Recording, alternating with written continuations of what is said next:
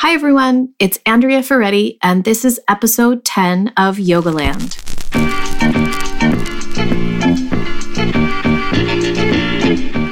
Today, my guest is Stephanie Snyder.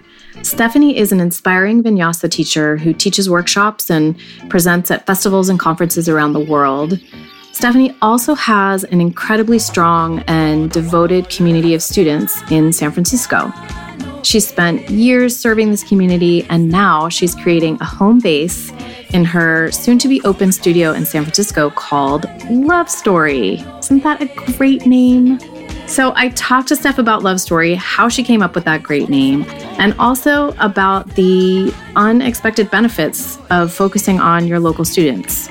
I think in this time of the traveling yoga teacher, it can seem so glamorous, and we can forget just how important it is to commit to teaching and being there for your local students. Steph is also a mom, so I got to ask her questions about yoga and motherhood, and she's really gifted at incorporating philosophy into vinyasa classes in a in a really modern, relevant, down to earth way, which I think is difficult to do. So I really enjoyed interviewing Steph, and I know you'll enjoy what she has to share. Hello. I'm so happy to have you here today. And we are face to face, which is so nice. I know. It's a treat. It takes a podcast for us to actually be able to get exactly, together. exactly. Gosh, where to begin? I think I want to start with just such a basic question, but who have your influences been? Like your your teachers, your main teachers? There have been many, actually. I'm so always like say, I'm so grateful that I have and blessed, you know, that I actually have fallen into yoga rooms with incredibly generous and smart, caring teachers. And, you know, I really feel like I know I've done the work as a practitioner, but I owe them so much. So, Dharma Mitra is one teacher who I've studied with for a long time. And he had a lot of influence over me earlier on in my teaching, and I still love him very much. And he was sort of, I came to Dharma at the point where I had been, you know, I started in Ashtanga, and then I got very interested in Iyengar yoga as a practitioner and a teacher, even though I've always taught flow. And, you know, I went through that phase as a young teacher of wanting to know everything mm-hmm. about the alignment and, you know, all of the technical information. And I felt like I needed to have all the answers. And I had become a little OCD about that in a way to the point where it had become a distraction, I think, of from what yoga was really about and why I first even lo- fell in love with it. So, you know, when I first saw Dharma, he became like my heart teacher. You know, he's the one that reminded me like you're not, you know, here to put your legs behind your head. You're here for self-realization and to become free and to learn how to move away from your suffering. And I just that, you know, and he's so committed to that message yeah. that um, he had a huge influence over me at just the right time because I do value the technical information. But really, the root for me has always been that more sort of in a way like bhakti. I mean, he's really a bhakti yogi, mm-hmm. a devotional aspect. So, Dharma and uh, Ramanand Patel also I studied off and on with for many, many years. And he's an amazing Iyengar teacher also a teacher who's extremely well steeped in the philosophy, and I've learned a lot of philosophy from Ramanand, and also Tias Little, who has become a friend and a mentor and uh, a teacher. Mm-hmm. And, you know, he is just, you know, I respect T.S. so much because every time I see him, I can tell he's pushed the envelope of his own practice mm. again, mm. which, you know, he's been teaching for like maybe 40 years, I'm not sure. I really respect that. Mm-hmm. You know, he hasn't just sort of slipped into a groove. He is always kind of pushing the envelope and that's very inspiring to me. So yeah. Yeah, I mean, those are just a couple. Tias has uh, Tias did the anatomy portion of of the teacher training I did over ten years ago, mm. and he just has such an awesome, inquisitive nature mm. and such an incredible sense of humor, and that combination is, and he's incredibly creative too, like mm-hmm. the way he does slideshows and things like that. So I'm so glad that you you brought explained a little bit about your connection to Dharma because one of the things I see in you as a teacher is actually this incredible gift and ability to to convey traditional teachings in like a really down to earth accessible way in the midst of a flow class And I think that's really hard. And um, so it sounds like that wasn't something that just immediately happened for you, but it did take a process and it did take coming through different stages on your own. So, how would you explain the process of finding your own voice or when you feel like you found your voice as a teacher, like your voice? Right. Did it take a long time? Did it, you know, you've been teaching for about like almost almost 20 years. almost 20 years. Yeah. yeah. How did it happen? Well, you know, I remember reading the Yoga Sutras for the first time, and I I can't remember the version I had, but it was very like dry. Uh-huh. And you know, I read it and it said ahimsa, nonviolence, and I thought, check, I'm not violent. You know, Satya, tell the truth, check. I mean, that's really as deep as it got for me, and Mhm. most of it kind of went over my head. However, there was some like very attractive quality about the Yoga Sutras, about the Bhagavad Gita, and I kept at it. And it didn't take very long. So, you know, in the beginning, as a new teacher, I would take what I could from the philosophy and offer it. But I think what happened for me and the way that I offer philosophy now and the evolution has been when I came into yoga, I was still not even sober yet. I was in a lot of like chaos, trauma, distress. And through the process of yoga, I was able to take not only the physical practice, which helped me a lot in the beginning, just reconnect with my body. But when I would hear bits of philosophy from a teacher or I would read something, it it landed like it had weight and it felt true. Mhm. And I thought like there's something here and it helped me. It really like helped me understand my own suffering. And I think the reason I'm so committed to offering philosophy in class is that I know how helpful it can be. Mhm. And I know that everyone suffers in some way. Mhm. And it's like, it's so, it's not easy always to practice the philosophy, but it's very simple, Mhm. you know? And it's just like, I don't teach to people who live in ashrams. I teach to people with jobs, with addiction, with anger issues, with money problems, with, Health you know, issues. health issues. Yeah. I mean, that are struggling with like real life householder issues. And I know because I've put it through the anvil of my own experience that this philosophy can help. So I try to teach it to people the same way that I was, you know, have applied it to my own life, basically. Yeah. So I think that's that's part of it. And Yeah. I I get great joy from sharing the philosophy. It's my absolute favorite thing to do. Yeah. Well, it definitely really comes through. I totally feel it. And I mostly take your classes on YogaGlo and I still Right. feel it. I'm not even That's like great. live in the room with you. Yeah. when you are putting a class together, like where do you find inspiration when you're planning a class and incorporating the philosophy or do you just kind of do it on the fly? Do you just sort of read the room and see what's happening and or do you ta pull from your own life? How do you how do you do that? It's both. I contemplate some philosophy every single day. That's part of my daily practice. Hmm. So it's either Upanishad, Gita, Sutra, or some of the you know supportive books like Nicolai Bachman has Path of the Yoga Sutras, you know that are more of a looser translation. So that's part of my daily practice, and I do that because it keeps me more sane. Oh, neat. It helps me just be like a more decent person. Yeah. So that's what I do every morning is I read something Oh, I short, that. you know, like a bite size, and then I contemplate it throughout the day.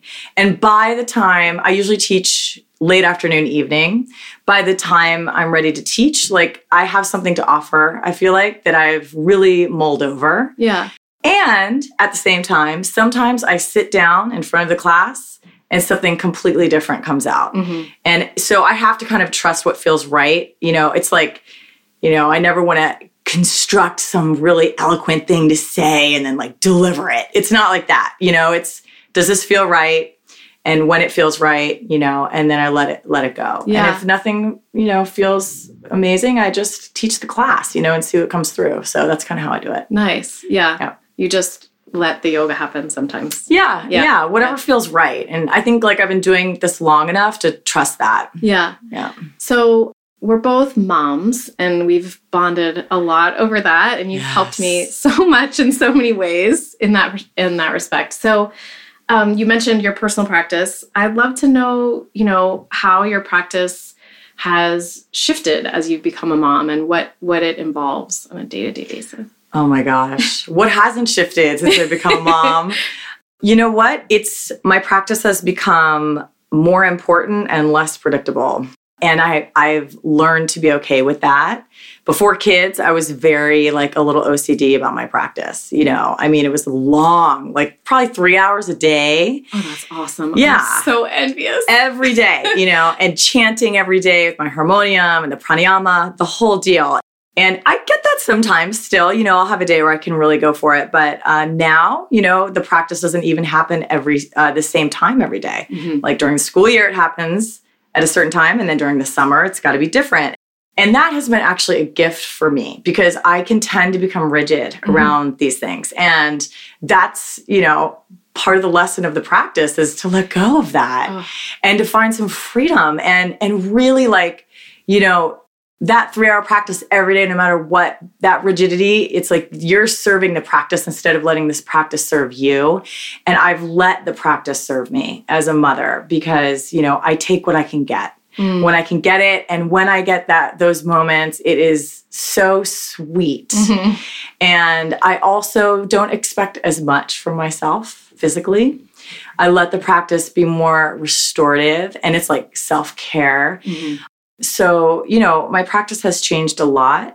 And, you know, my family knows that like I'm I'm better for all of us when I do some yoga. So, Yeah. you know, my husband's very supportive of helping me carve time out and and I feel really grateful uh, for that. But Mhm. yeah, you know, it's just you gotta like let go and flow. Yeah, I've been thinking so much lately about this concept of flexibility, you know, and just I've been just laughing to myself like, oh, for so many years I focused on physical flexibility and like, why can't I just be a little bit more flexible and get both legs behind my head? And why can't I just be a little bit more flexible and do this? And it's like, right now it is all about mental flexibility for me. Yeah. It's all about like if I, you know, and I'm not always the parent I want to be, but if I am the parent that I want to be, it's because I am able to be mentally flexible in so many situations, hmm you know, and just like use the practice in that way. And it sounds like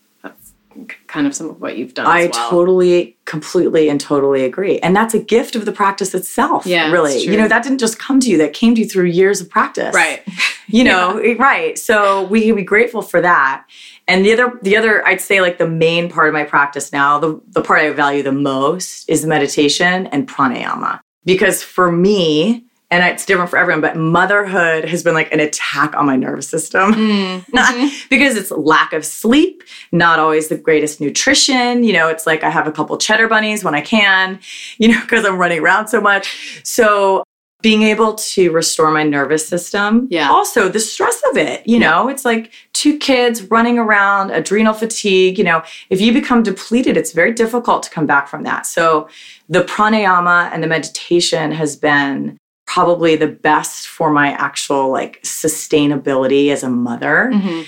Yeah, and that flexibility, like there's no other way. You can fight it or you can just go with it. So, Totally. yeah, why waste your energy? Just let it be. exactly i know i mean yeah there are so many ways i actually want to write something about this if i can get the brain cells gathered together at some point soon but there are so many ways i feel like that being a parent has like solidified my practice Yeah. and brought out these like little things that were brewing that i learned that i didn't even know were there Mhm. do you have anything that you can think about like that in ways that like parenting triggers you to practice like in the moment? Any anecdotes that you would be interested in sharing? I mean, anecdotes, you know, I think there's two sides to that spectrum. One are like the really beautiful moments where, you know, I see my two boys, they're four and eight right now, cuddling or one of them comforting the other. And I just like want to pause and like just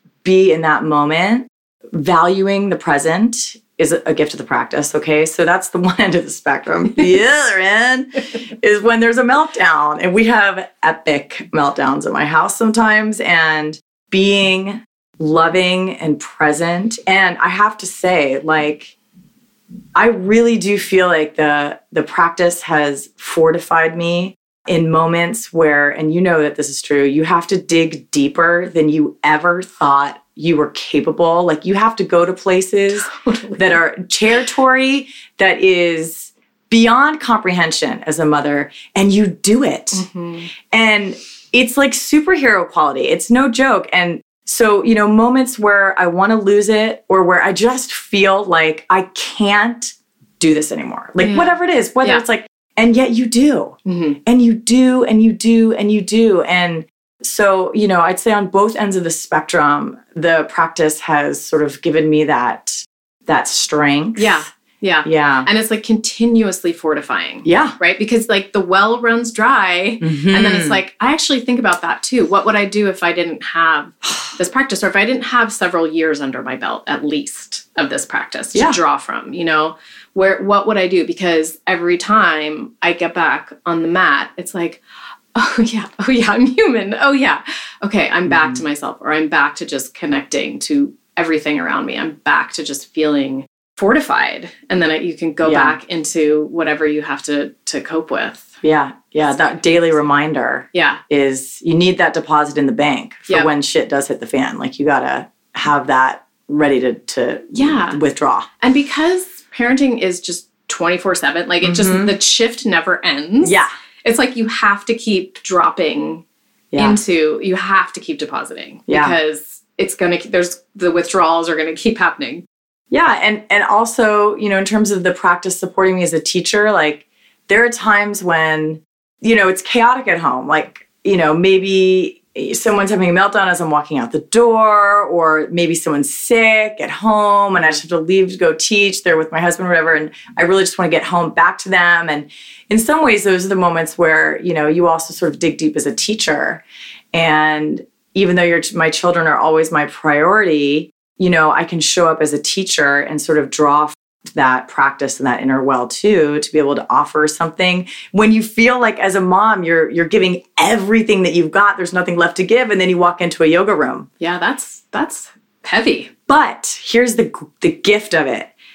You walk into that room feeling like a little depleted right? As emotionally sometimes as a mom you sort of start to run out of juice and then you realize like you get so much more out of that experience and it's actually like the most beautiful thing and you leave you know i'll leave the yoga room after teaching feeling so much better That's nice. yeah and that is like Yeah. That's that's gold That's awesome. That means you know you're doing the right thing in terms of your profession. Jason, has, Yeah. Jason has said the same thing. Yeah. That like he always feels better after teaching. Always. what a gift when he. Yeah, that's amazing. And you know your students don't know that. I, I taught for a short time, part time, um, a long time ago, and I remember just looking around the room and be and thinking to myself like they don't know how much I love them. Exactly. You know, I just and you know it was a short time that I taught. I didn't know these people intimately, but I just looked at them and in the process of watching people do yoga, it was just like, oh, I just love all of them, and it Yeah. does give you a lot. Oh yeah, I've definitely had moments where I just look out at the room and tear up a little bit, like Yeah. pri- to myself. You know, I'm trying to fall apart in front of the room, but yeah, it's very moving Yeah. to see, especially when people are like sort of digging deep, and you have that moment in class where everybody's together and in it together, and you feel that cohesiveness of the group is a very special thing. Yeah, yeah.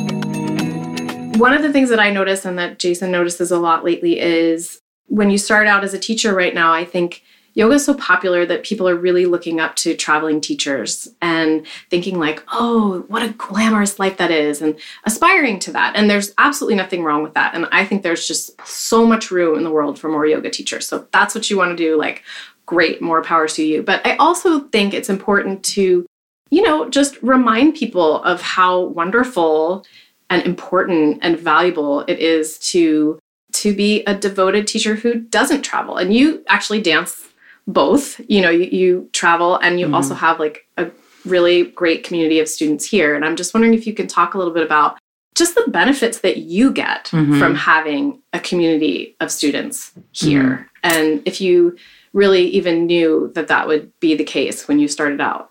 Oh, I never imagined ever. I mean, I had three people in my, you know, first class. I had four the next like six months later. you know, like I literally taught yoga just because I could do nothing but yoga. I mean, that's where I was when I started teaching yoga. Mm-hmm. I, the not, nothing else had anything to do with it. But um, so who you know whoever knew that it would turn into this. But first, you know, I want to acknowledge that we're really lucky here in San Francisco. We have a very robust community of yogis, absolutely, and not all teachers have that. You know, there are a lot of like smaller towns where there's one studio and the classes are very small. That's more the norm. And so financially, I think a lot of teachers choose to travel because that's how they pay their rent. Mm-hmm. You know, I think with technology, there's more options now, but you know, we're lucky. So we have to first acknowledge that. I mean, right. I've taught all over the world and I know for a fact, like, we have something special going on here. A lot of the bigger urban cities have these big communities, but most don't. Right. So you know, it's growing. But so first, I'm very grateful to be in a city where, I mean, yoga's been in San Francisco forever. Long you know, time. I mean, come on. yeah.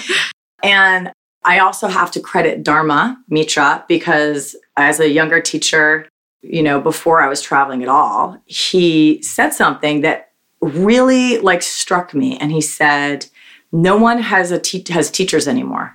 He said because as soon as a teacher gets good, they hit the road. And I really felt that was true and I thought, you know, like I don't I don't want to to do that. Mm-hmm. And not that that's wrong, but I've always felt like loyalty kind of mm-hmm. to the students that show up day to day. You know, they're not coming for my like 3-hour handstand workshop, you know. They're coming for good old-fashioned yoga. Mm-hmm. They're coming for a break in their day. They're coming to like let go of some of the burden. They're coming to be supported. They're coming to, you know, for lots of reasons. But I felt like if they're going to show up, then I should too. Mm-hmm. Like I should be there. And I've always really felt like that. Then, you know, classes get bigger and you know you're grateful for that but you also feel like then there's there's more accountability as well and gratitude you know i'm not i'm not taking that for granted at all. Mm-hmm. And so, you know, I do travel a little bit more this past year because I've sort of been in between studios and you know things have been sort of shifting a lot but I I've tried not to travel more than once a month and partly that's because I have this beautiful community here that I'm very attached to and I want to be here for you know so in terms of like growing a local community you can't do that if you're never home right so you know yeah. you kind of got to you know, make a choice. And, and I and I also have to say, for me personally, like being on the road all the time was never like very glamorous to me. You know, I'm kind of an introverted person. I like to be home. I like to be home with my people. Yeah. So, you know, it also has come very naturally to me to want to like really like continue to grow the roots. Yeah. Being an introvert, did you have to when you started teaching, did you have to force yourself at all um, you know, after class or before class there wasn't actually social media when we started right. yep. but did you have to force yourself to to connect with people and to create that community or did it just kind of develop naturally over the years it was totally natural yeah. uh, and it's because you know cocktail parties give me an anxiety attack like no thank you but if you want to talk to me about yoga all day long uh-huh. no problem so yeah. you know when it comes to teaching yoga because to me it feels like such service and if someone wants to come up and ask me something before or after class, it's usually about yoga and they need help with something. Uh, it's like, no problem. I love being able to do that. So yeah. um, it's more for me, you know, as an introvert, like chit chat yep. things like that are very exhausting for me. Mm-hmm, so mm-hmm. Yeah. yeah. Yeah. Jason's exactly the same. Yeah. He's basically an introvert. He has a very small group of close people in his life yet he's perfectly comfortable being mm-hmm. in front of a group of a big group of yoga students because he feels like they're already his people. Yeah. You know, he's just like yeah. he's already there, you know. And it's not about me. It's about the yoga. Right. So that sort of neutralizes the situation right away. Right, right. That's actually good. So I did get one of the reasons I want to ask that specifically is because I did get one question from someone um, in the community who wanted to talk about like being an introverted yoga teacher and struggling mm-hmm. with that and like mm-hmm. how do you you know her question was kind of how do you find your voice like as an introvert and mm-hmm. as a yoga mm-hmm. teacher mm-hmm. so it sounds like one way is thinking of it less as being about you and more as being about the yoga or more as yes. being of service that should always be the first um, first step so it's not about me it's about the yoga and it's about how many people can i help right now and if i have something that i can offer and by the way i don't, you know, take class hostage with my personal philosophy on life. Okay. I'm very disciplined about that. I keep it to the, to the sacred text. I keep mm. it to the philosophy. So if I have something to offer that can help people, then I have to do that. Mm-hmm. You know, that's mm-hmm. like a great privilege to be able to do that. Yeah. So I don't feel like teaching is putting myself out there at all. I feel like it's just sharing. It's like me offering a hand. Mm-hmm. That's it. That's mm-hmm. really how it feels. And if, mm-hmm. if that's actually happens for even one person in the room, I'm elated, but I got to give it a try. Yeah. Only because it's helped me so much. Right. I mean, I think that's where it all comes from. Yeah. Is like the very deep healing I've experienced. Yeah. Experiential, like translates easily yeah. into communicating. I figured there's got to be at least one of me out there. Yeah. Who's absolutely. just dying. yeah. Know? Totally. Yeah. Yeah. I sang in a gospel choir. I sang um, with Glide oh. years ago, and I remember. I know this is so tangential, but I just I just remember the the choir director. We were having a rehearsal, and people were just there was like some infighting about some petty little thing, you know, just some silly like choir thing. I can't remember what it was. I just remember the um, sounds like a Saturday Night Live skit. yeah, but I remember the director getting up and like being very serious and saying, "Look, you know, there are people who come into this church on Sunday who are contemplating suicide. Mm-hmm. There are people who are coming here because they need to be lifted up. They need this choir. They need us to be here. So let's focus on that instead right. of focusing on our, our petty little thing. And I, I just like, I never forgot that. Because actually, the first time I went to that church, I went in and I just like sobbed the whole yeah. time. I can't even remember what I was, I think it was a breakup. And I just, you know, I needed that. So yeah, yeah it definitely, like when you feel that yourself, it's easier to give yeah, the service neutralizes that, like neurosis. Yeah. Um, let's talk about your new project. Mm. And I haven't really had it, you know, we're close friends, but I haven't had a chance to talk to you about this Because I've been in a cave of creativity. exactly. Yeah. Yeah. So you are launching a new studio. Yes. In San Francisco. Yes. Which we're all so excited about. Thank you. And what's the name of the studio? This studio is called Love Story. Mm-hmm. And where did that come from? That's beautiful. Thanks. Well, you know, we were going through the naming process, which by the way is really hard. I can imagine. Like yeah. every amazing thing you think of, someone else has already thought of. Right. And we were sort of going back and forth, and I knew I wanted it to be very um, straightforward. And my partner asked me, he said, you know, what, well, what's the one thing you want people to feel? when they, you know, walk in the studio, walk out of the studio. And like without a pause, I said love period love. Like i want people to love themselves. I want them to love each other. I want them to love their life. I want them to love their limitations. I want them to love their gifts. I want them to love their whole story.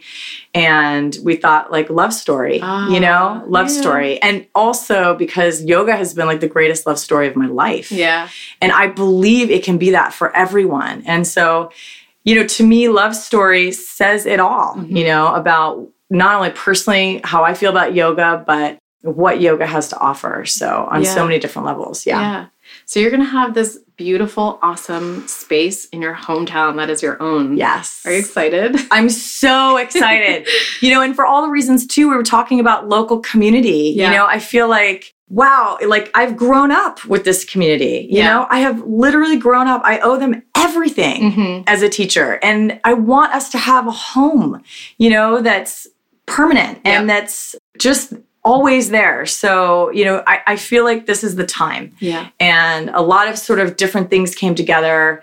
And I feel like it's a very sort of, you know, like the universe works in mysterious ways. And this is time for me to step into that new phase as a teacher and as a leader in the yoga community here. And I'm I mean, like over the moon excited about it. Yeah. I just am so thrilled and so moved by the support yeah. And the excitement that um, people have expressed has been really, like, truly heartwarming. Yeah, yeah.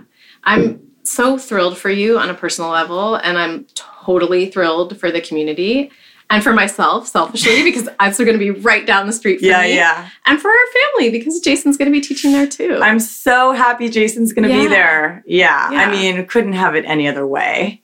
But, you know, he's just a, as much of a pillar in this community and, you know, such a great, beautiful teacher. And I'm thrilled. I, I mean, you guys are really good, ba- uh, great good complements. complements. Great complements. Really good complements. Yeah. yeah. Yeah. So I can't wait to till Sophia gets to the age where I can bring her to your class. Yeah. I, I really I mean that like in all sincerity. yeah. You know, Jason has um, a longtime student who has four kids, and one of her younger kids loves yoga. And she said to him one day, "Can I can I bring her to class?" She was only five, and he said, "Sure."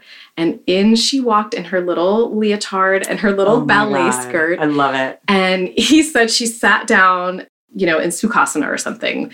And he just gave her this little tiny wave, like everyone was saying, and she gave him this little tiny wave. And she did 90 minutes of yoga. Amazing. And she went several times, and he said, She's my favorite student. Yeah. time." I love when people bring their kids. Pretty amazing. The kids love the chanting. oh, yeah. They love to come and chant. Yeah. Mhm. Yeah. Yeah. So there'll be lots of that, right? Lots of chanting, chanting, music, flow, all, you know, the usual. Are you going to do some like DJ events as well? Oh yeah, we'll have DJs, we'll have live music. It'll Nice. be, you know, like business as usual, but times 10. Cool. Yeah, I'm Awesome. super stoked. And I have that romantic idea too of my children growing up in a yoga studio. Yeah. You know, Yeah. coming after school. We'll see how romantic it remains. We'll probably start like throwing blocks at the walls. but- Playing wall ball. Yeah. yeah. But in my in my, you know, fantasy world. Yeah. Actually, Baron, I've I when I've interviewed Baron Baptiste because you know he grew up right, of course. situation. Yeah. and he said he would just run around the studio like a Yeah. hooligan as a kid, but it Yeah. rubbed off. Yeah, I mean, exactly. now. I know. So, I know. there you Yeah, go. high hopes. So, last question. One thing that uh, you know I like to talk to people about is, especially women, is um, mentoring other women, and you know. uh, It's, it's fascinating to me that the generation like just ahead of you and I Mhm. of yoga teachers, many of them didn't have kids. Like Mhm. um, I can rattle them off: Mati, Mhm. Ezraty, Patricia Sullivan, Patricia Walden, Angela Farmer, all of these Mhm. women. And I haven't asked them about that, so I, you know, I would like to at some point. But to me, when I was like a very young spiritual seeker, I was kind of like I didn't feel like I had a role model in that generation as Mhm. much. So as a mom and as a Mhm. yoga teacher and as a householder, you know, how important do you feel it is to like mentor younger women and younger spiritual seekers? And do people seek that out in you? Yes, people seek that out. Uh, I and I make myself available for that, and it's really important to me. I, you know, I, feel like the wild west of yoga is so big now with the t- technology and travel teaching and a studio on every corner and that a lot of the younger teachers are sort of struggling to find their path, to find their voice, to not get swallowed up by social media or Mhm. compromise who they are because they think they should post this way or that way. And I feel like I'm just sort of ahead of that enough that I've been able to see it with some discrimination. I mean, put it this way, I'm kind of a little bit of an old lady at this point. So, um, so you know, I'm I'm more than happy to mentor, and I keep it to a handful so that it's manageable and so that I can really, you know, be there with integrity. I wish I had had more mentoring as Yeah. a young teacher. I really flailed a lot. You know, I sort of just made it up as I went along, which worked out. But I think there's, the, you know, the yoga community is so much bigger now than when I was a baby teacher that it, the onus is on us. I think it's important to mentor other younger teachers. And that's part of service as a teacher and walking the walk. So, Mhm, you know, that's something I really, I really enjoy too. mhm, mhm. Yeah. yeah. it is. It's so gratifying. Yeah. you know, I, I will just say I feel similarly. I I don't think that it was as conscious um, when we were coming up as teachers Mhm. to to continue on and have you know mentors um, support you. And everyone I've interviewed for the podcast has talked about how important it is to do that for the next generation. So I think Mm. it's it's pretty great. Very cool. yeah, it's it's it's like a it's something that you're all noticing is necessary. Which I think And also that the younger generation is also reaching out for that. Right. Like that's also skillful of them. yes, So I, you know, appreciate that in them also. it takes guts too. Yeah, it's earnest. I like it. Yeah. All right, hun. Love you. Love you too. Thank you so, so, so much. Thank you.